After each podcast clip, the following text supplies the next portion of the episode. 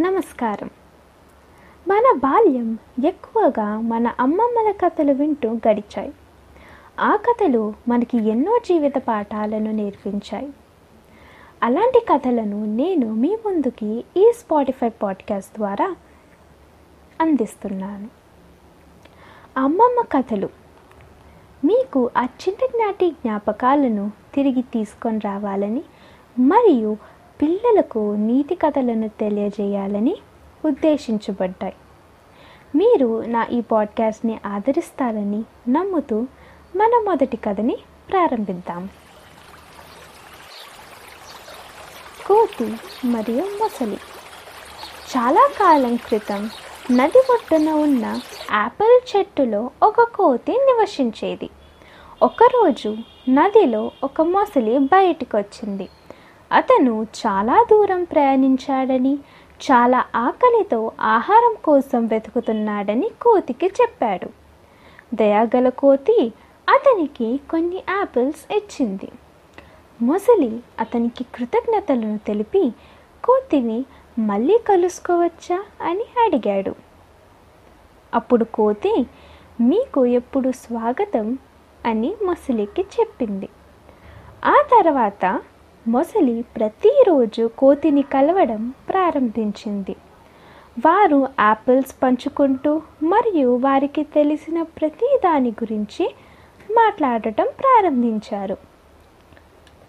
మొసలి తనకు భార్య ఉందని వారు నదికి అవతల ఒడ్డున నివసిస్తున్నారని కోతికి చెప్పింది. కోతి ముసలి భార్య కోసం మరింత యాపిల్స్ను ఇచ్చింది. ముసలి భార్య యాపిల్స్ను ఇష్టపడింది. కానీ తన భర్త తనకంటే తన కొత్త స్నేహితుడితో కలిసి చాలా కాలం గడిపినందుకు ఆమె అసూయ చెందింది. ఆమె తన భర్త కోతితో స్నేహం చేయగలడా అనే నమ్మకం లేనట్టుగానే నటించింది. ముసలి భార్య మనసులో ఇలా అనుకుంది. కోతి ఈ తీపి యాపిల్స్ మాత్రమే తింటాయి. దాని మాంసం కూడా తీయగా ఉంటుంది. అతను రుచికరమైన విందు అవుతాడు. కాబట్టి ఆమె తన స్నేహితుడిని ఇంటికి ఆహ్వానించండని తన భర్తను కోరింది. అయితే తన స్నేహితుడిని ఇంటికి ఆహ్వానించినందుకు మొసలి సంతోషించలేదు. మొసలి తన భార్యను నమ్మేంత తెలివి తక్కువవాడు. కానీ తన స్నేహితుడిని చంపే ఆలోచన అతనికి చాలా బాధ కలిగించింది. అతను తన స్నేహితుడికి హాని చేయకూడదనుకున్నాడు. అదే సమయంలో అతను తన భార్య చనిపోవాలని కోరుకోలేదు. కాబట్టి మొసలి యాపిల్ చెట్టు వద్దకు వెళ్ళి తన భార్యని కలవడానికి కోతిని ఇంటికి ఆహ్వానించాడు. కోతి చాలా సంతోషంగా వెంటనే అంగీకరించింది. మొసలి తన వీపుపై నది దాటి అవతల ఒడ్డున వెళ్ళవచ్చని కోతికి చెప్పాడు. నది మధ్యలోకి రాగానే మొసలి మునిగిపోవడం ప్రారంభించింది. భయపడిన కోతి అలా ఎందుకు చేశావని అడిగింది.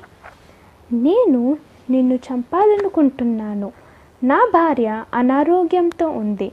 మరియు ఆమె కోతి గుండె తింటేనే కోలుకుంటుందని మొసలి చెప్పింది. కోతి ఆశ్చర్యపోయి వేగంగా ఆలోచించడం ప్రారంభించింది.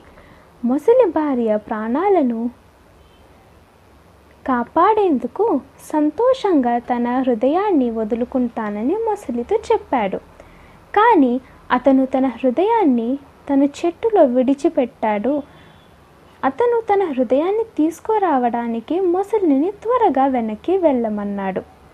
కోతి ఎలాంటి ప్రతిఘటన లేకుండా తన హృదయాన్ని అర్పించగలదని విషయం విన్న ముసలి సంతోషించింది.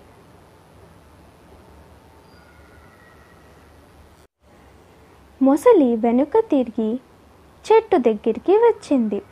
వారు చేరుకోగానే కోతి సురక్షితంగా చెట్టుపైకి ఎక్కింది అతను మొసలి వైపు చూస్తూ ఇలా అన్నాడు ఇప్పుడు నువ్వు నీ చెడ్డ భార్య వద్దకు తిరిగి వెళ్ళి ఆమె భర్త ఈ ప్రపంచంలో అతిపెద్ద మూర్ఖుడని చెప్పు. నువ్వు నీ భార్య ఆశల కోసం నన్ను చంపడానికి సిద్ధంగా ఉన్నావు నన్ను నమ్మి నన్ను మళ్ళీ చెట్టు వద్దకి తీసుకొని వచ్చావు. నువ్వు ఒక పెద్ద మూర్ఖుడివి. ఇలాగే మొసలి తన మూర్ఖత్వం వల్ల తన స్నేహితుడిని కోల్పోయాడు.